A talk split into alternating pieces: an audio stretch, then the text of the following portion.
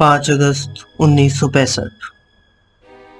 पाकिस्तान की तरफ़ से जंग की शुरुआत हो चुकी थी। हज़ारों से ज़्यादा संख्या में कश्मीरी लोकल्स की भेष में पाकिस्तानी आर्मी कश्मीर में घुस चुकी थी।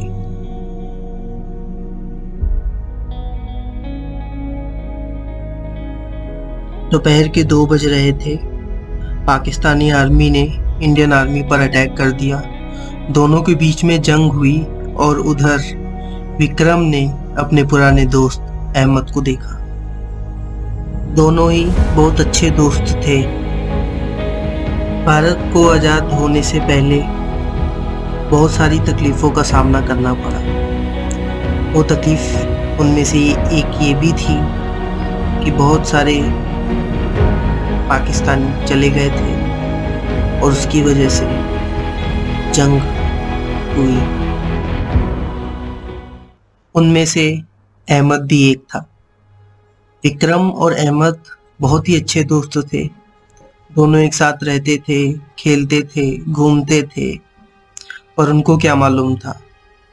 एक दरार खींचेगी ज़मीन पर और सब अलग हो जाएँगे। और आज वो उसको एक दूसरे देश के फौजी की तरह लड़ेगा। इस जंग के बीच अहमद अपने पुराने दोस्त विक्रम से मिलने गया। चुपके से वो दोनों मिले। एक दूसरे को उन्होंने गले लगाया और अपनी पुरानी बातें याद करके रो रहे थे। अहमद ने जाने से पहले विक्रम को ये बोला कि ज़मीन एक जैसी, लोग एक जैसे।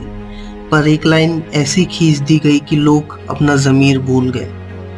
मेरा और मेरे परिवार का फैसला था नए देश जाने का। तो अब इस नए देश की सुरक्षा भी मेरा फैसला है। दोस्त, जंग में जब सामने आना तो ये मत सोचना कि तुम्हारा कोई दोस्त खड़ा है। बस ये सोचना कि एक फौजी है जो अपने देश की सेवा कर रहा है। मैं अपने देश का फौजी हूँ और तुम अपने। और दोनों का काम है उसकी सुरक्षा।